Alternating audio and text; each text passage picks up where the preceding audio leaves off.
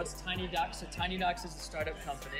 Yeah. And what's remind me what their remind me what their mission their mission is. Yeah. So the the mission is to improve health outcomes for young kids, and specifically, we're doing that by making cartoons around different health challenges and health procedures for young kids and their families, and then pediatric offices and hospitals are subscribing to have access to that content to share with their with their patients to better communicate with them, strengthen those relationships, and make this um, these scary health experiences more relatable and understandable for kids. Like if you're if you're a young kid and you have asthma, you're gonna go under anesthesia for the first time. You don't necessarily know what does that mean or what to expect. But also trying to do more just around healthy everyday living as well too. Sure. So okay, so there's an interesting there's an interesting I'd say like template for this idea, um, and it looks different, but it's interesting. So, in the United States, let's call it in the 80s, pharmaceutical companies they were able to market directly to the public due to one ad agency finding a loophole in the law which said so long as we don't tell you exactly what it is we're offering you can ask your doctor. We'll provide all of the pain points in the ad. So Yeah. if you've been feeling drowsy, you should ask your doctor about what we have. Yeah. And this was a tremendous breakthrough in, in history of advertising. Prior to that, all of the prescriptions went through the doctor, and the doctor would prescribe to the patient. Ultimately, the doctor was the one facilitating demand, not Yeah. the patient so much, Yeah. right? As soon as you got it in the homes of people in the United States of America, that ad, people started turning into hypochondriacs, and this was specifically for an allergy medication.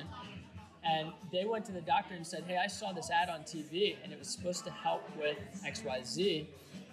I want that. Yeah. And so now you shifted demand from the doctors to the patients. It was in their hand. Yeah. And so what you saw actually is because there were more people than doctors, Yeah. right? Because you had better opportunity to reach those people and create and cultivate demand from the people side.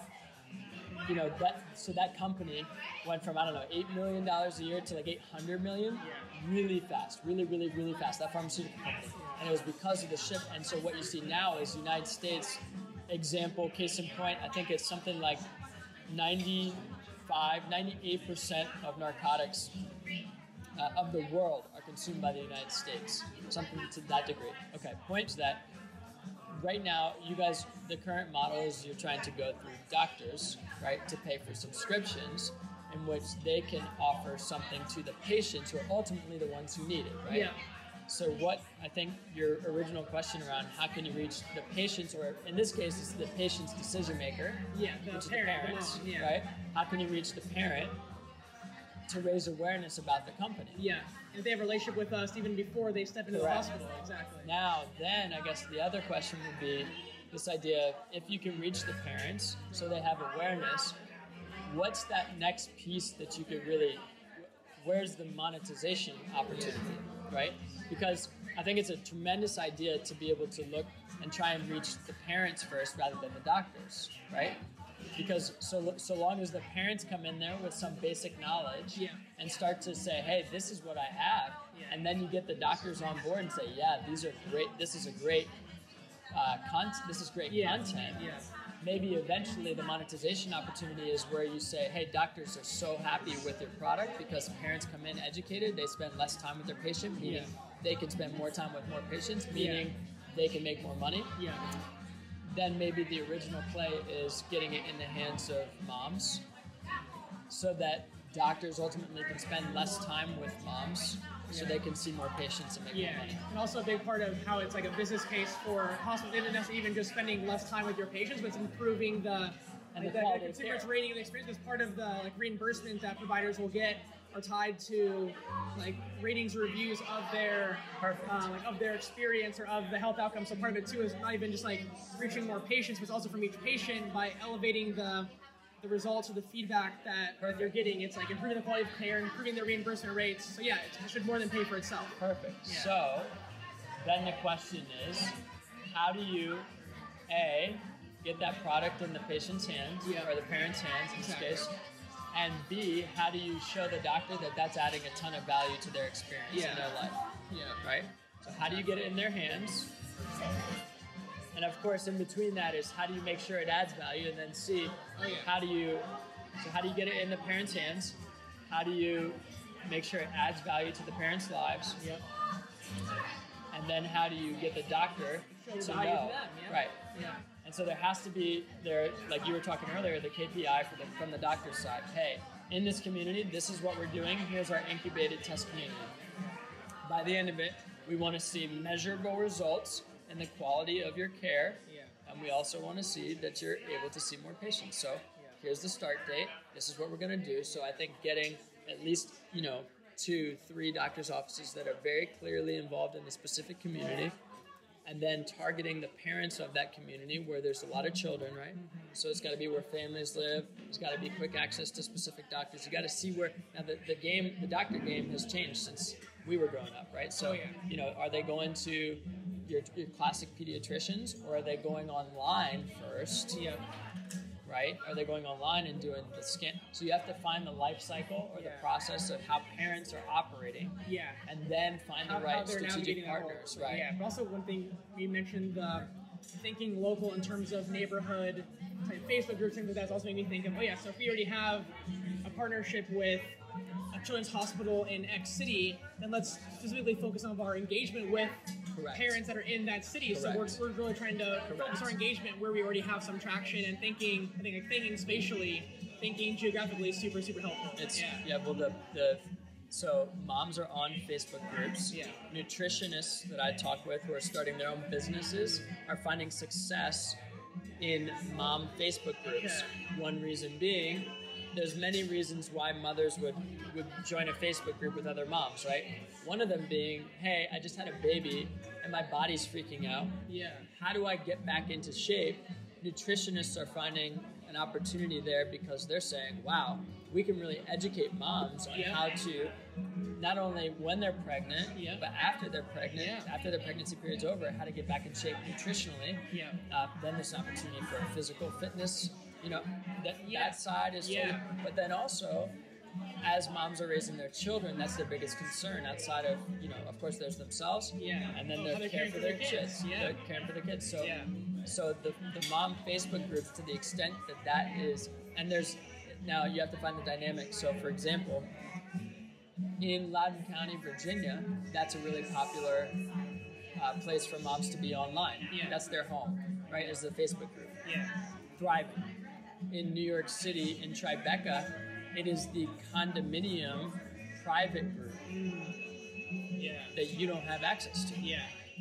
So, to the extent that you find more spread out communities, suburban, Yeah. not rural, suburban, Yeah. I think you're going to have more success in terms of a platform like Facebook. So, to me, your demographic should not be necessarily people who are making millions of dollars a year or even 500,000 or more. It would be the people who are maybe in that 150 to 350 range. Yeah.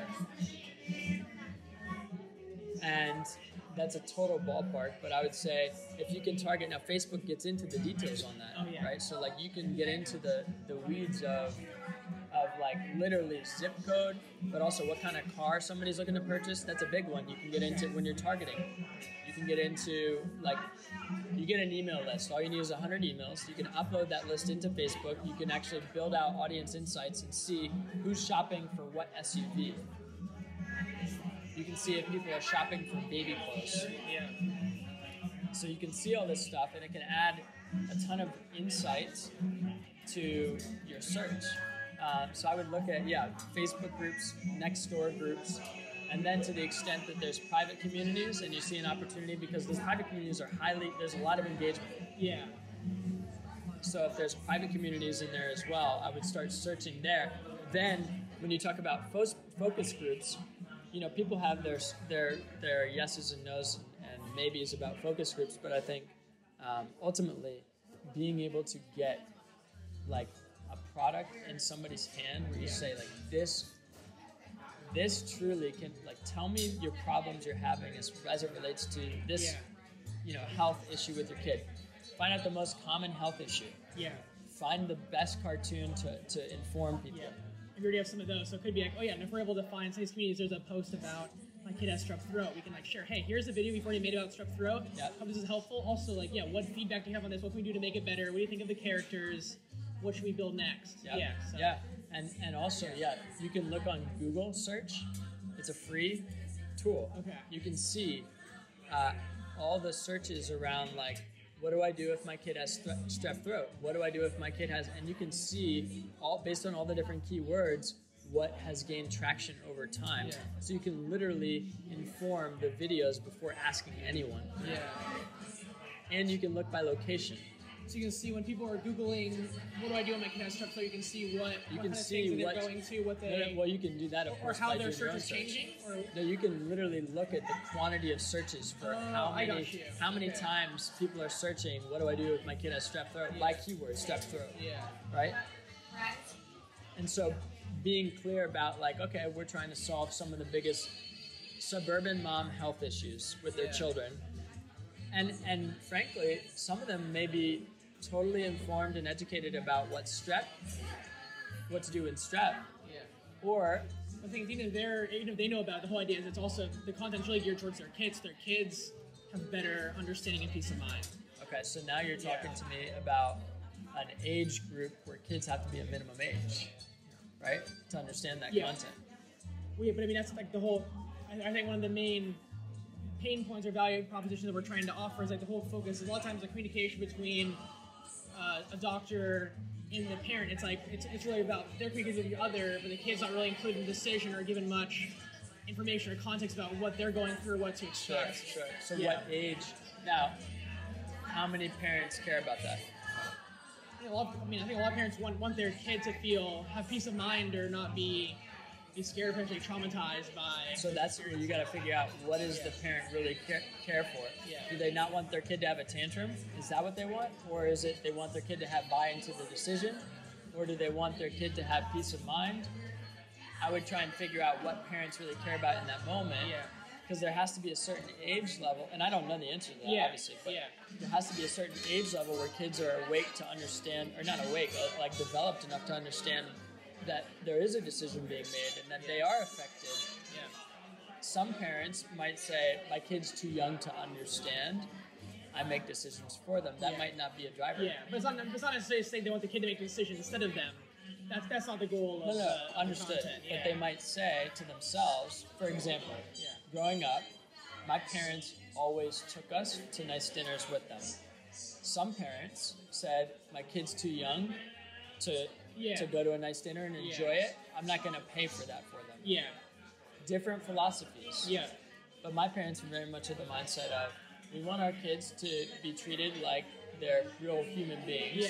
Other parents were like they're not a human being yet, or they're not developed enough yet Yeah. to get it. My parents didn't care. They just were like, you're a child, but we're gonna treat you as if you're a real human, and we're gonna give you empowering opportunities. We're gonna let you order at a nice restaurant. You know, we're gonna even if it's chicken nuggets, we're gonna give you the menu, Yeah. and we're gonna do what we can to make sure you feel like you're loved and valued. yeah, And that's my parents' philosophy. Yeah. And I agree with it. I was raised by it. Yeah. But other people have different philosophies, and what I'm suggesting is some. My parents would be very much of the mindset like, oh, TJ, look at this cartoon and see this is interesting, right? And it would be a learning opportunity. Yeah. Other parents might say, nah, you're good. I don't need to give you that. And so I would just try and figure out who those parents are that want to take their kids to a nice dinner yeah, or, or, or give them that opportunity. Yeah. Who wants to educate their kids Yeah. in that way? Yeah. And I think there's a specific demographic or specific type of mom or Yeah. dad who want to do that. yeah, I and that's totally our target market. that's yeah, your market. Exactly. Yeah. And that's and I'm I got I don't know what that key is, but that is huge. Yeah. That's huge for you guys. And it's I mean it's a great concept. I love the concept, but that's huge. Any other thoughts along with uh, I guess like that that way of engagement feels more like a digital space. Any any thoughts on ways other ways to try to build those relationships or kind of get some of that like kind of focus groups or insight or build that engagement with with moms or even like in like in person or in other ways beyond uh, the Facebook groups or those closed networks. Yeah, I think like so first the first thing, whether it's online or in person, is you have to find a way to add value to their lives Yeah. and engage with them like a real person. And that's Yeah. been, been the biggest. I mean, it's the biggest challenge, right? Oh, yeah. If everybody could do it, then everybody would do it. But it's hard to do. Yeah. So you just you have to start engaging in those groups, Yeah. and you have to see the conversation first. I think it's it's observing first. Yeah, you're not just coming in saying hello without right. context. Right. Yeah. So it's just learning about what they care about, what they talk about. Yeah. And then, for example, I'll give you a very simple example. When I was at WeWork, I was at WeWork and I started noticing, I was looking at the feed, and nobody uses the members feed except for like to, to advertise their own stuff or say, hey, we're looking to hire. Like, okay, that's fine. But I was like, man, there's no good photos on here. And and Sav takes great photos, and so I have a handful Yeah. of great photos. And I was like, what if I just put like a really happy photo and said, hi, I hope you have a great day. Yeah. And that added, dude, I got Love like it. a thousand followers on WeWork, which a thousand followers on the WeWork page, on my WeWork account, Yeah. is like 500,000 followers on Facebook. Yeah. Like, then you don't get follows on Yeah. WeWork. Yeah. Like, it's just not a thing Yeah. because people aren't, aren't there for that. Yeah. And it was so simple, but it was so obvious, Yeah. but not obvious because nobody was doing Yeah, it. because again, you're holding. People are just going in saying, "Oh, here's what I want to put," and I'm out. Instead of being like, "Let me take a look and actually just Yes. observe, understand what's going on," and Yes. hmm, this doesn't seem like it's meeting the full potential of what this could be. Correct. Yeah, I love and that. what the hardest thing to figure out is what's missing. Yeah. The hardest thing to figure Yeah. out is what's missing. And like the reason it's hard to figure out is because it's not there. Yeah, yeah, because you don't know what you don't know, or you can't see what you don't see. yeah. Exactly. But you have to look at what you've got and you have to ask if it's there and if it'll add value. And you to be honest with you, you don't know if it'll add value until you try. Yeah. And also, again, like you were talking about earlier with like improv or failure, and if the thing you thought added value actually misses the mark, that's part of the the success of the victory too, because then you learn where the reorient or where it goes from there. So it's again, if you're I love switches, failure. that's where that's where it Yes. gets there. Yeah. love failure. Yeah. Like that that aspect that you're talking about Yeah. is so important. Yeah. Like if you love forgiveness, you have to love failure That's because right. there would be no forgiveness without failure. that's right. That's right. Yeah, that's right. So it's it's this um it's a whole other conversation. Yeah. But the the idea of being able to engage the groups online in a meaningful way is a starting point. Yeah, I love that. However, if you want to really engage them in an in-person way, you have to give them a reason to um, to go out of their way to meet in person. Yeah. And this is a challenge. Like it's not like I have the answers to Yeah. this, but the the um, I'm in the quest, right, of trying to figure Yeah. that out in different ways. And I think I think as I think about moms, for example, one of the things they're dying for is time to themselves, like self care. Yeah. So if you offer them self care with other mothers who can relate and resonate with their time in life, I mean, dude, like any mother with a newborn child, like that is so like that is in so much work. Yeah. And it's like if you give them an opportunity for self care and then inform them that we're sponsoring this event. Yeah. And we really care about you guys. Yeah. And we care about your children. Yeah. And this is how we this is how we do our thing. Yeah. It's And how we- we celebrate you. This is how we Yeah. celebrate you, Yeah. and this is how we want to, um, whether it's empower you, inform you, whatever it is, but use that as an opportunity to learn more than tell, Yeah. right? Because I feel like to the extent you get a good partnership with a hospital, you get a good partnership with with physicians, Yeah. whoever it is, pediatricians, you get a good partnership or two. Now you have a target community.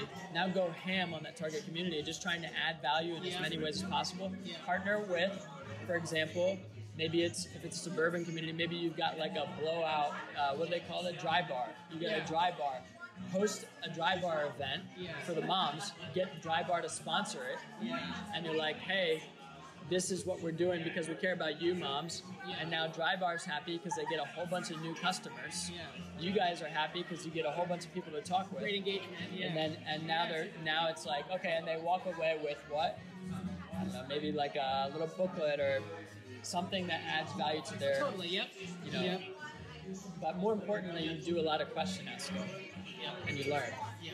I think yeah, this is really helpful too. That they were trying to get a sense of like, we have some of these questions we want to learn, but then it's like, you know, where's the best place we can go to really get meaningful conversations going? So it's really helpful, like where we can Yeah. bring those questions. Well, you have to get them. You have to find them at their house online, so they live in places online. Find Yeah. that home, Yeah. because that's easiest to, Yeah.